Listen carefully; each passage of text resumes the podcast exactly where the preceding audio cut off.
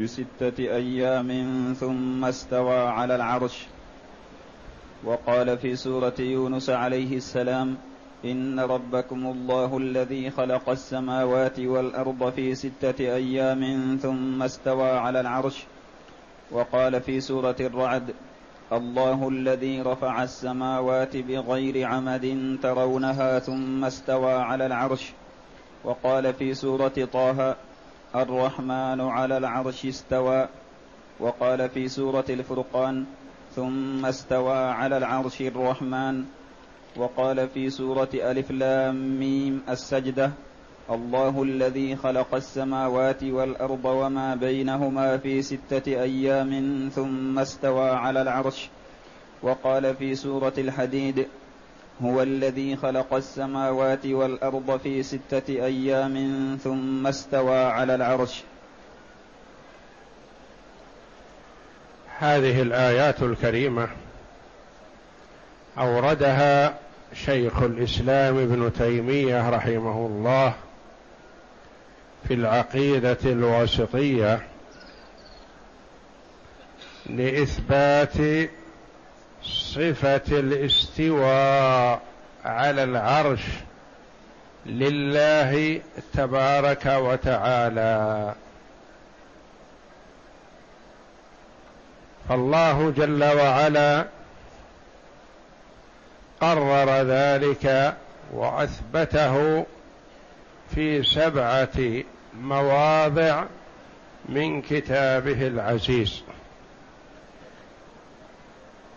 وكلها تدل دلالة صريحة قطعية بأن الله جل وعلا مستو على عرشه. والعرش هو سقف المخلوقات. ليس فوقه شيء من المخلوقات. وإنما فوقه الله تبارك وتعالى وهو بائن من خلقه وليس هو تبارك وتعالى في حاجة إلى العرش ولا إلى غيره من المخلوقات والمخلوقات كلها من العرش فما دون في حاجة إلى الله تبارك وتعالى. وأهل السنة والجماعة يثبتون لله تبارك وتعالى ما أثبته لنفسه من غير تشبيه ولا تحريف ولا تكييف ولا تمثيل ولا تعطيل.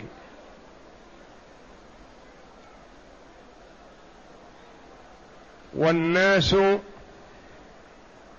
في هذا طرفان ووسط. طرف شبه ومثل. وقال الله مستو على العرش كاستوائي أو كجلوسي على الكرسي. تعالى الله عما يقولون علوا كبيرا. فالله جل وعلا لا يشبه بخلقه. والمرء إذا جلس على الكرسي فهو في حاجة إلى الكرسي. لو أزيل من تحته لسقط. والله جل وعلا غني عن العرش وعن سائر المخلوقات. والتشبيه يشبه مخلوق بمخلوق. ولا يجوز أن يشبه الخالق تبارك وتعالى بالمخلوق.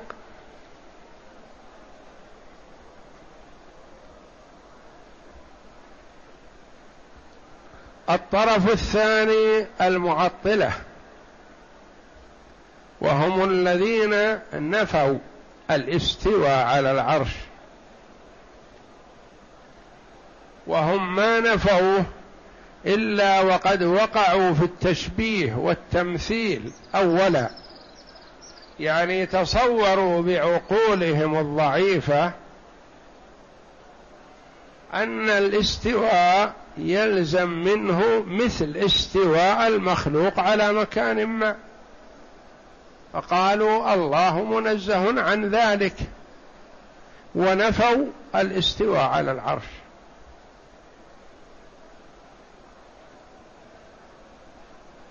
والطائفة الأولى شبهوا فضلوا الطائفة الثانية هم طرفان. عطلوا. إيش معنى عطلوا؟ يعني نفوا هذه الصفة. عطلوا الله من صفاته كأنهم بعقولهم الفاسدة الله جل وعلا يقول الرحمن على العرش استوى. يقول لا لا لا لا يا ربي ما يليق هذا ما يليق. الله منزه عن الاستواء على العرش. الله جل وعلا يقول عن نفسه الرحمن على العرش استوى في سبعة مواضع من كتابه ويقول القاصر الضعيف العقل الحائر. لا لا لا يا ربي ما يجوز. يليق بها عاقل أن يقول هذا.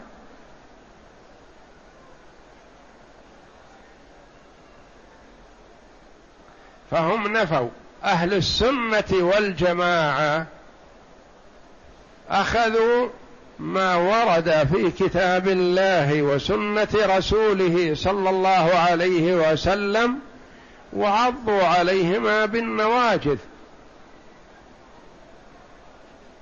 وآمنوا به.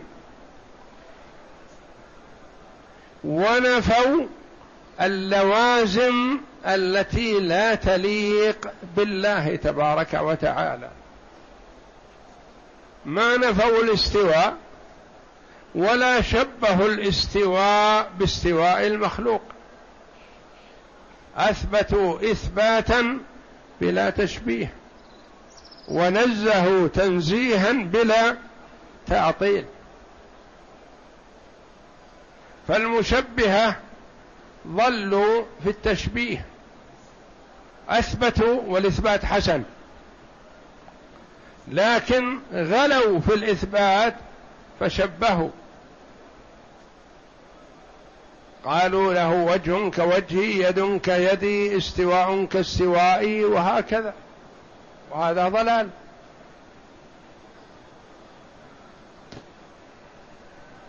المعطلة في زعمهم أنهم نزهوا لكن جرهم هذا الغلو في التنزيه إلى التعطيل. فالله جل وعلا يثبت الصفة له ثم يقول لا لا ما يليق. ما يصح.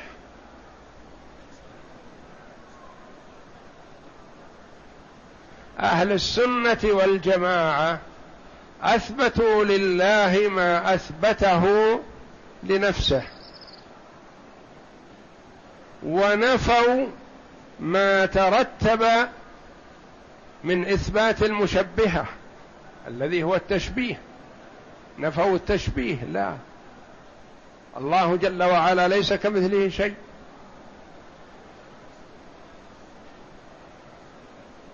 ونزه الله جل وعلا عن مشابهة المخلوقات تنزيها لا يترتب عليه تعطيل. قالوا كما قال الله جل وعلا الرحمن على العرش استوى. كيف استوى؟ الله أعلم هذا لا يليق. كيف لا؟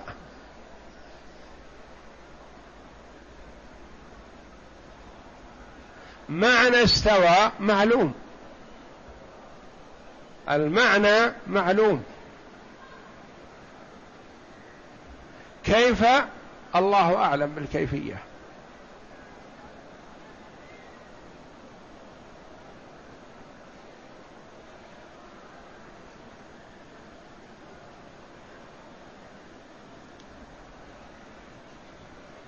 فالناس في صفات الله تبارك وتعالى طرفان ووسط.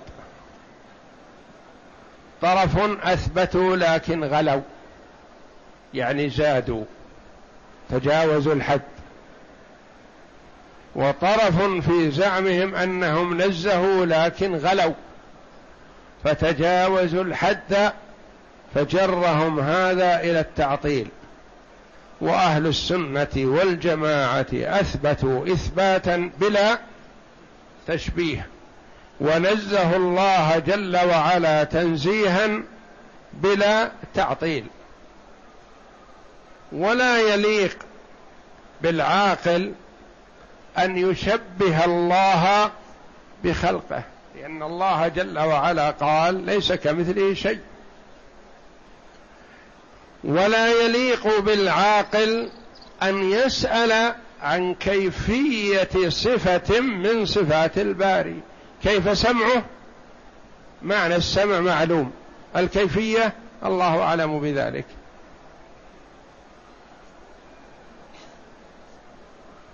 أثبت الله جل وعلا لنفسه الوجه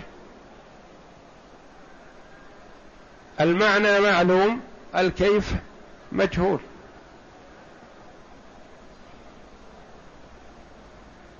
كان الإمام مالك إمام دار الهجرة رحمة الله عليه في المسجد النبوي يلقي درسه.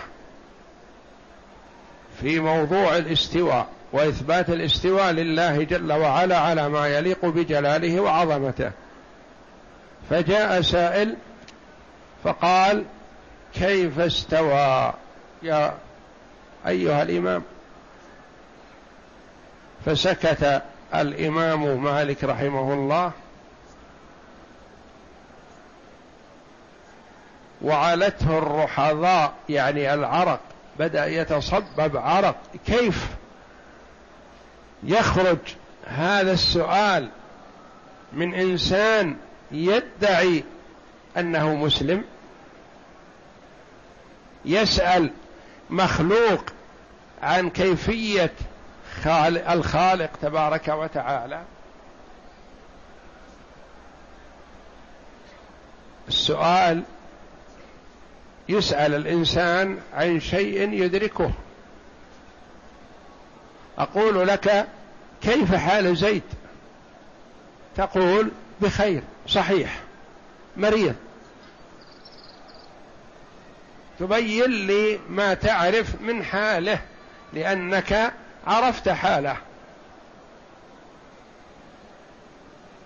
لكن يسأل الإمام مالك عن كيفية من كيفيات صفات الباري تبارك وتعالى.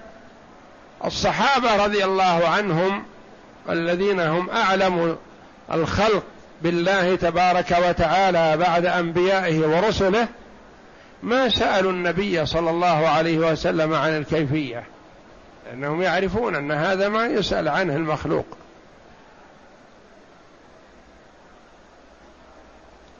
فعلته الرحضاء الإمام مالك ثم قال الاستواء معلوم. يعني المعنى هو فوق السماء.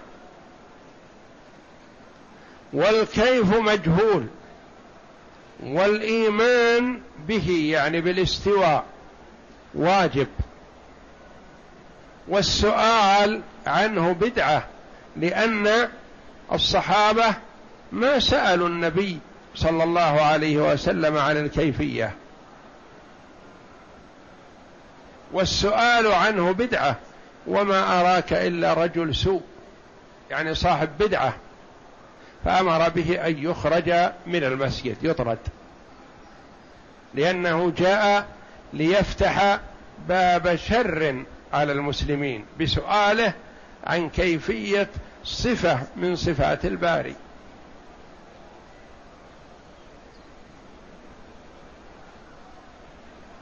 فالكيفية من يحددها؟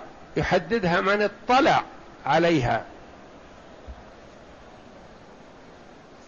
أنت اطلعت على زيد فأنا أسألك عن حاله. أما اطلعت عليه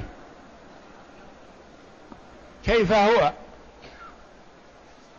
فتخبرني على ضوء ما اطلعت عليه.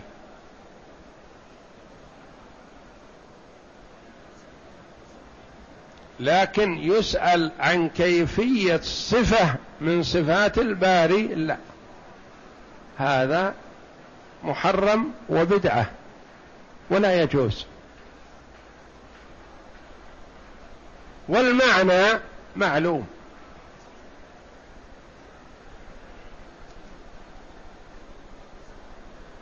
والله جل وعلا أثبت الاستواء لنفسه على العرش في سبعة مواضع. لا في موضع واحد ولا موضعين ولا ثلاثة. بدءا بسورة الأعراف في الصدر الأول من القرآن ونهاية بسورة الحديد. في الجزء الأخير من القرآن المفصل.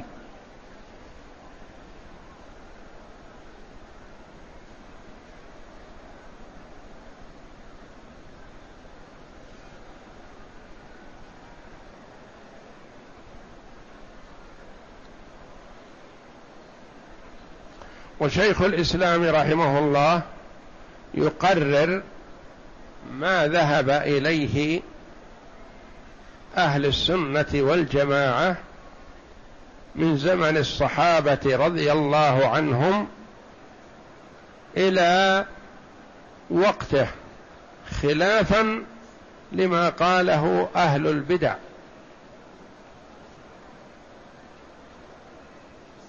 فأئمة الحديث والأئمة الأربعة وأهل العلم الشرعي الموروث عن المصطفى صلى الله عليه وسلم كلهم على إثبات الصفات على ما يليق بجلال الله وعظمته. الرحمن على العرش استوى. المؤولة ماذا قالوا في هذه الآيات؟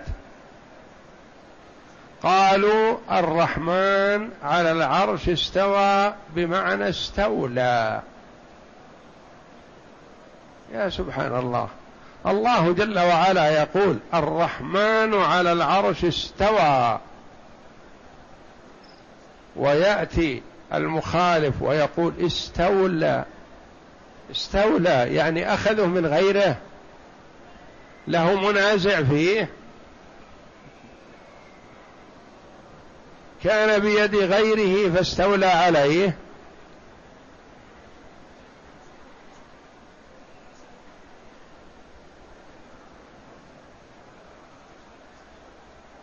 استولى على السماوات والأرض. يعني استوى على السماء والأرض والشجر والبر والبحر. لأنه مستول عليها تبارك وتعالى. ما ينازعه فيها أحد. قالوا ورد بيت. يقول استوى بشر على العراق من غير سيف أو دم مهراق. من هذا بشر؟ قالوا بشر بن مروان أخو عبد الملك.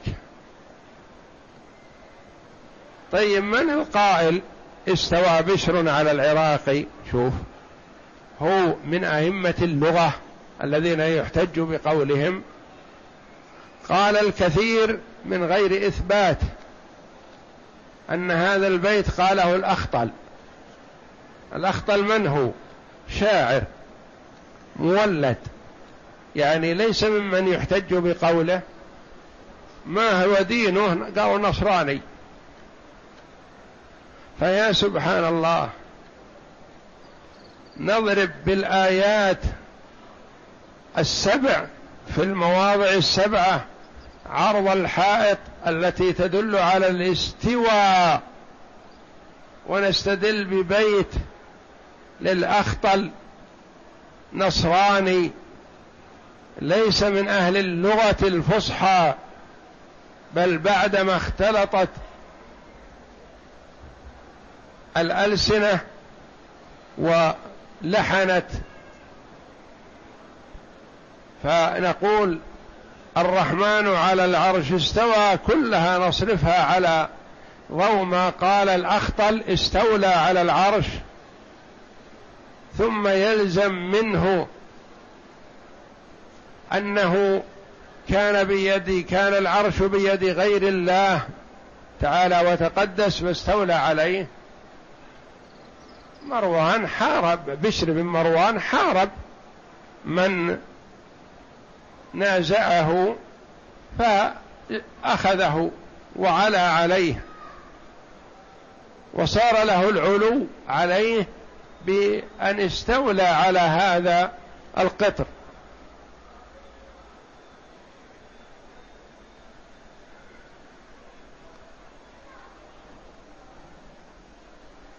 فالآيات السبع كلها تدل على إثبات الصفة لله تبارك وتعالى. هذه الآيات الصريحة. أضف إليها الفطرة التي فطر الله عليها الخلق. المرء إذا أراد أن يدعو يتوجه إلى الله تبارك وتعالى. هل يذهب إلى البئر مثلا فيطل فيه ويقول يا ربي أعطني كذا أو اغفر لي ينادي أسفل أم أن الله جل وعلا فطره على أن يتوجه إلى العلو؟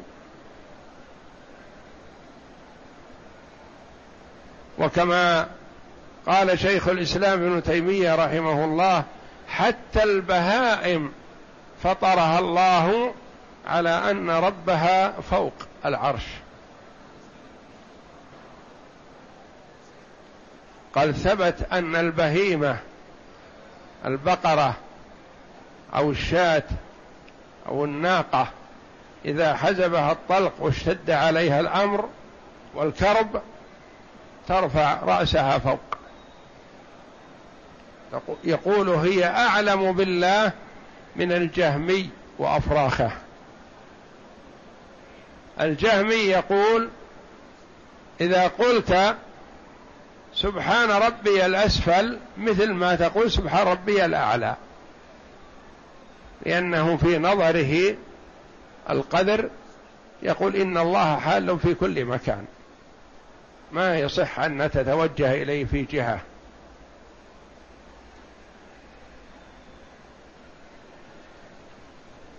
والبهائم إذا حزبها الأمر واشتد عليها الكرب ترفع رأسها وطرفها فوق تستغيث بالله. مفطورة.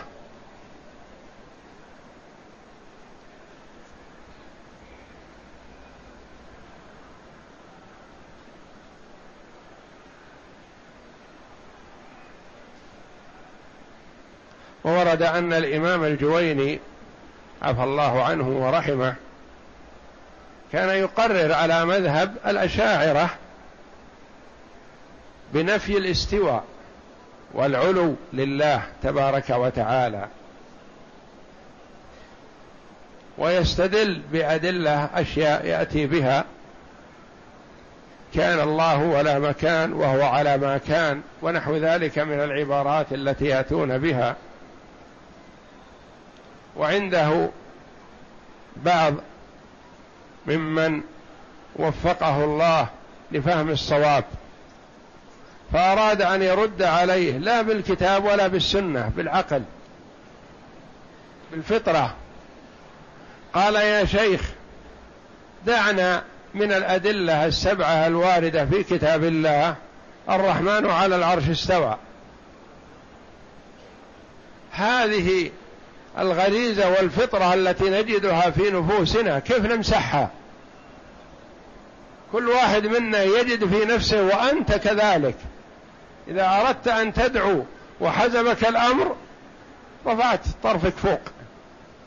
ما تلتفت يمين أو شمال تبحث عن ربك. أو تأتي إلى أعمق بئر فتطل فيه فتقول يا ربي اعمل لي كذا أو وفقني لكذا أو أهدني لكذا. ترفع طرفك فوق. أنت نفسك ونحن كذلك. كيف نمسح هذه من نفوسنا؟ عطنا شيء نمسح به هذه لأن على قولك بأننا على خطأ. ورد أنه عفى الله عنه ضرب رأسه وقال حيرني الهمذان. يعني أتى له بهذه الطريقة التي ما استطاع أن يجاوب فيها لأنه هو نفسه رحمة الله عليه وعفى الله عنه. له مواقف طيبة وله خدمات حسنة في العلم والتعليف لكن العصمة جعلها الله جل وعلا لرسله. كل يخطئ ويصيب. ويدعى له بالمغفرة والرحمة لمواقفه في وعلمه وفضله لكنه كل إنسان قد يخطئ. والمسلم يخطئ ويصيب ولا يتهجم عليه أو يشتم أو يلعن عند أي خطأ لا ما يليق.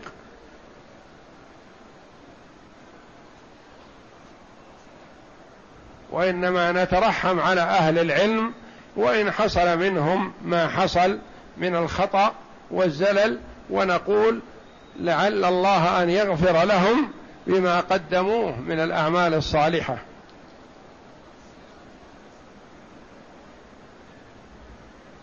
ولا يجزم بهذا وإنما يرجى لهم. رجاء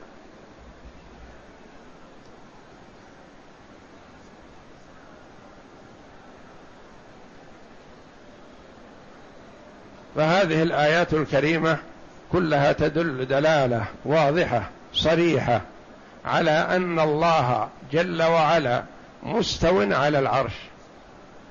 وعلينا أن نعتقد أن هذا الاستواء حق وثابت بالكتاب والسنة والعقل والفطرة وننزه ربنا تبارك وتعالى من أن يكون محتاج إلى العرش. فهو غني عن خلقه.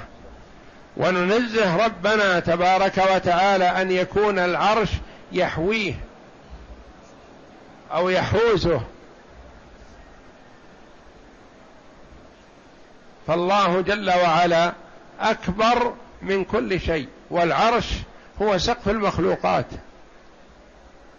ووصفه الله جل وعلا بالعظم والله أكبر من كل شيء. ولهذا كان شعار الصلاة التي هي أحب الأعمال إلى الله الله أكبر. تفتتح بالتكبير ويستمر بها التكبير في كل انتقال سوى الرفع من الركوع. كلها يقال الله أكبر. يعني أكبر من كل شيء. فلا يحويه العرش ولا يحيط به.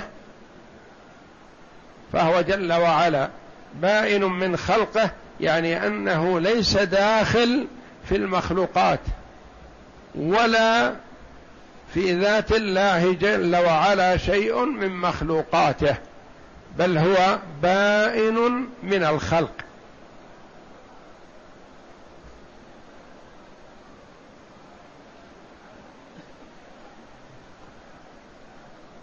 والمؤلف رحمه الله قال في الآية في سورة الأعراف إن ربكم الله الذي خلق السماوات والأرض في ستة أيام ثم استوى على العرش. فيها إثبات الربوبية لله تبارك وتعالى إن ربكم.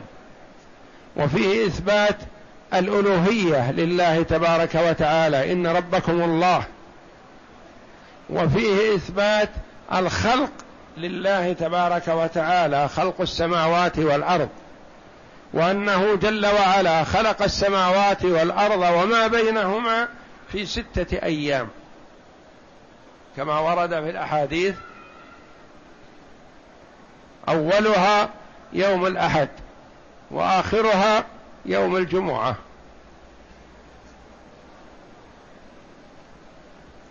ثم استوى على العرش وأن العرش مخلوق من المخلوقات وهو أكبر المخلوقات وأعظمها.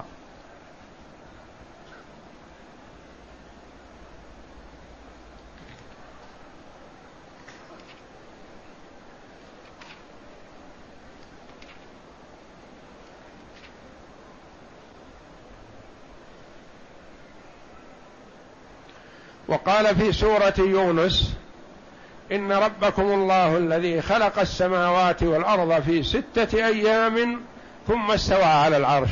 نفس الآية مطابقة اللي في سورة الأعراف وفي سورة يونس. وقال ترونها ثم استوى على العرش. رفع السماوات بغير عمد ترونها. للمفسرين رحمهم الله في قوله تعالى بغير عمد ترونها قولان. يعني أنه خلقها بغير عمد أو خلقها بعمد لا نراها بعمد لا ترى. الله الذي رفع السماوات بغير عمد يعني رفعها بغير عمد بقدرة الله جل وعلا فهي مستقرة. ولا تحتاج إلى ما يحملها من تحت وإنما هي محمولة بقدرة الله. هذا قول وهو المشهور. القول الثاني لبعض المفسرين رحمهم الله يقول الله الذي رفع السماوات بغير عمد ترونها. يعني مرفوعة بشيء لكن ما بعمد ترى بشيء لا يرى. لأن الله جل وعلا حجب بعض مخلوقاته عن بعض. كما حجب عنا الجن. يروننا ولا نراهم. وحجب عنا الملائكة عليهم الصلاة والسلام. يأتي الملك إلى النبي صلى الله عليه وسلم ويوحي إليه بما أمره الله تبارك وتعالى ولا يراه من مع النبي صلى الله عليه وسلم في الكثير الغالب. وقد يأتي بصورة يرى. بغير عمد ترى. يعني مرفوعة بغير عمد مرئية. لكن بعمد غير مرئية قد يكون. هذا قول لبعض المفسرين. ثم استوى على العرش. خلق السماوات بغير عمد ثم التي للترتيب والتعقيب استوى على العرش.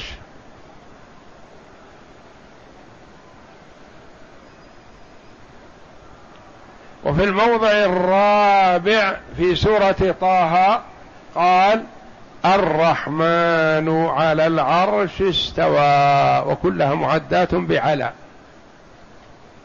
الرحمن على العرش استوى والعرش من المعلوم أنه سقف المخلوقات.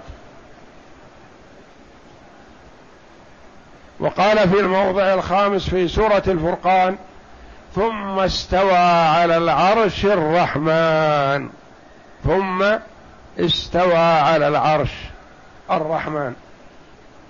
وقال في سورة ألف لام ميم السجدة الله الذي خلق السماوات والأرض وما بينهما لأن ما بين السماوات والأرض مخلوقات كثيرة. في ستة أيام ثم استوى على العرش.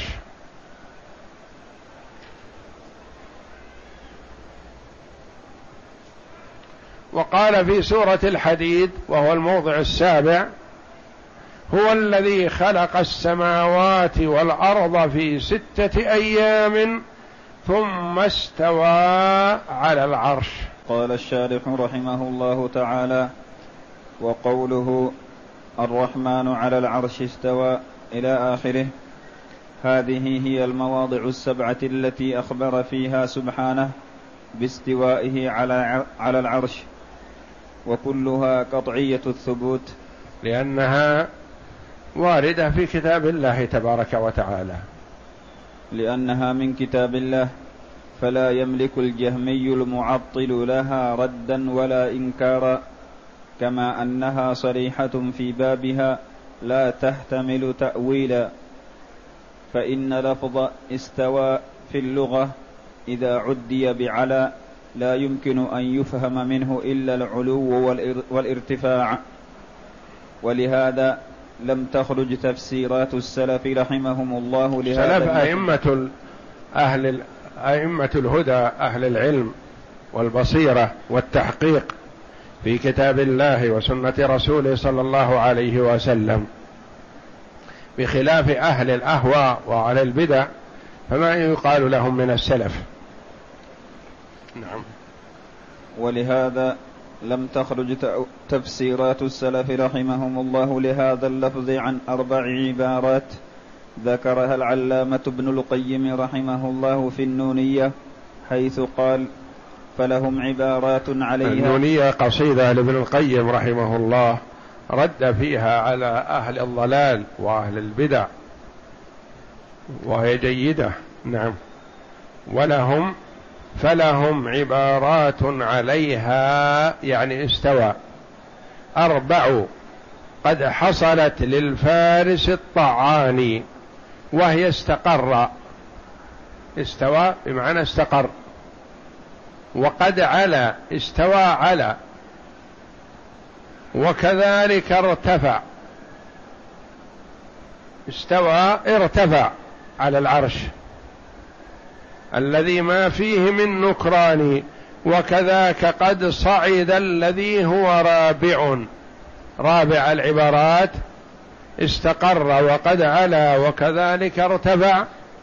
وكذاك قد صعد الذي هو رابع وأبو عبيدة صاحب الشيباني يختار هذا القول في تفسيره أدرى من الجهمي بالقرآن. الجهمي يقول استوى بمعنى استولى يعني كأنه تغالب هو وشخص آخر أو ما شيء آخر فغلبه الله تعالى الله فاستولى عليه. والعبارات مكررة في القرآن ما جاءت واحدة منها بمعنى بلفظ استولى. سبعة مكررة كلها استوى ثم يأتي الجهمي ويقول استولى كأنه يصحح كلام الله تبارك وتعالى. نعم. فلهم؟ فلهم عبارات عليها أربع قد حصلت للفارس الطعان وهي استقر وقد علا وكذلك ارتفع الذي ما فيه من نكران وكذاك قد صعد الذي هو رابع وأبو عبيدة صاحب الشيباني يختار هذا القول في تفسيره أدرى من الجهمي بالقرآن. فأهل السنة والجماعة يؤمنون بما أخبر به سبحانه عن نفسه من أنه مستو على عرشه بائن من خلقه بالكيف. بائن من خلقه يعني ليس شيء من المخلوقات الله داخل فيه أو شيء من المخلوقات داخل في ذات الله. فالمخلوقات منفصلة عن الله تبارك وتعالى. الخلق والله جل وعلا بائن من الخلق. نعم. بائن من خلقه بالكيفية التي يعلمها هو جل شأنه كما قال مالك رحمه الله وغيره الإستواء معلوم والكيف مجهول. الكيف يعني الصفة والحال هذه مجهولة. نعم. وأما ما يشغب به أهل التعطيل من إيراد اللوازم الفاسدة على تقرير, على تكرير الإستواء فهي لا تلزمنا لأننا لا نقول بأن فوقيته على العرش كفوقية المخلوق على المخلوق. يعني اللوازم التي تأتي على هذه إذا كان المفهوم أن استواء الله مثل استواء الخلق نقول كذا وكذا. لكن أول شيء يجب علينا أن نؤمن أن استواء الله ليس كاستواء أي مخلوق. وأن صفة الله ليست كصفة أي مخلوق. ليس كمثله شيء. ليس كمثله شيء. وهو السميع البصير إثبات. يعني ينفى عن الله جل وعلا المشابهة ويثبت له الوصف الكامل على ما يليق بجلاله وعظمته. نعم.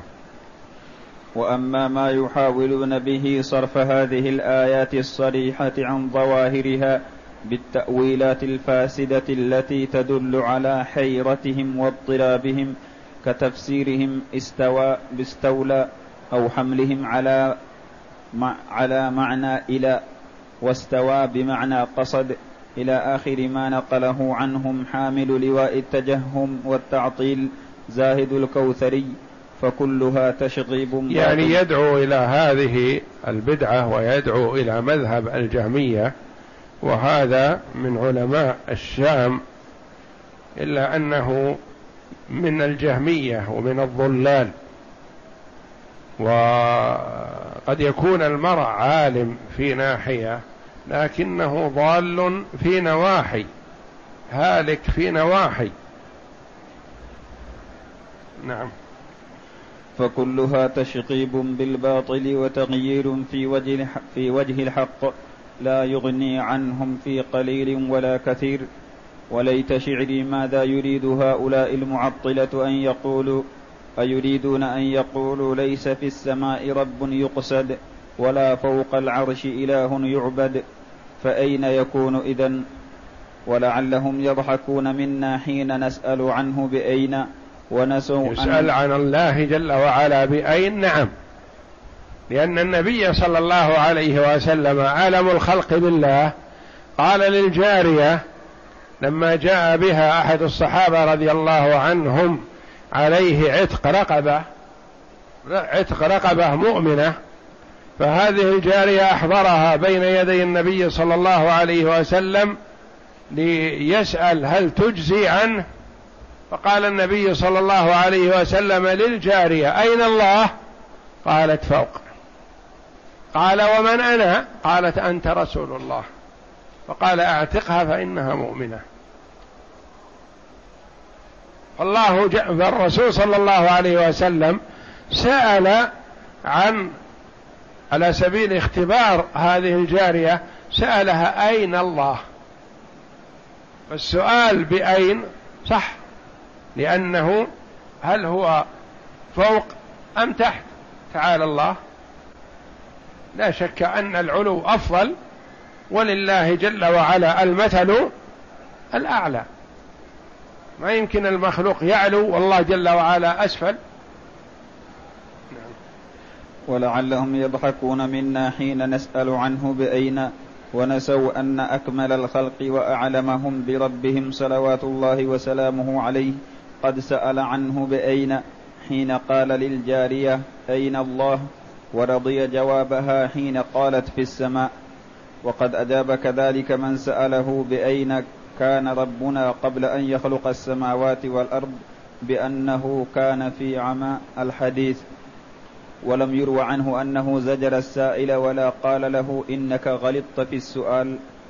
إن قصار ما يقوله المتحذلق منهم في هذا الباب. إن الله تعالى كان ولا مكان ثم خلق المكان وهو الآن على ما كان قبل خلق المكان. فماذا يعني هذا المخرف بالمكان الذي كان الله ولم يكن؟ هل يعني به تلك الأمكنة الوجودية التي هي داخل محيط العالم؟ فهذه أمكنة حادثة.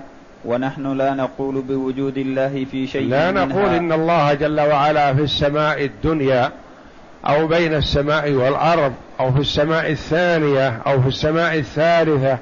يعني حازاه شيء من المخلوقات لا فهو بائن من خلقه. فوق مستو على عرشه بائن من الخلق تبارك وتعالى والخلق كلهم في قبضته.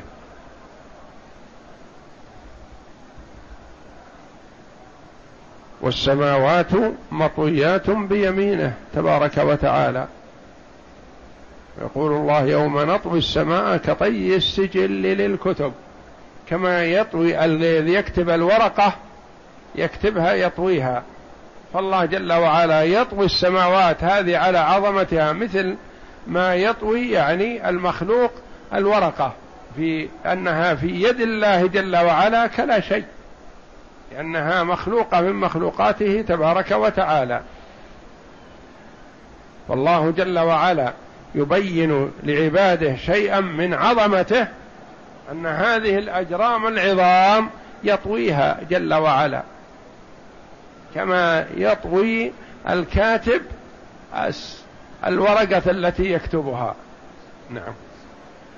ونحن لا نقول بوجود الله في شيء منها. إذ لا يحصره ولا يحيط به شيء من مخلوقاته. وأما إذا أراد بها المكان العدمي الذي هو خلاء محض لا وجود فيه فهذا لا يقال إنه لم يكن ثم خلق. إذ لا يتعلق به الخلق فإنه أمر عدمي. فإذا قيل إن الله في مكان بهذا المعنى كما دلت عليه الآيات والأحاديث فأي محذور في هذا؟ الله قال أن الله في عمى يعني في شيء ما غير مخلوق. شيء ما يعني بائن من الخلق. نعم. بل الحق أن يقول كان الله ولم يكن شيء قبله ثم خلق السماوات والأرض في ستة أيام وكان عرشه على الماء. ثم استوى على العرش وثم هنا للترتيب الزماني لا لمجرد العطف. الترتيب الزماني يعني كان هذا بعد كذا. والله أعلم وصلى الله وسلم وبارك على عبده ورسول نبينا محمد وعلى آله وصحبه أجمعين.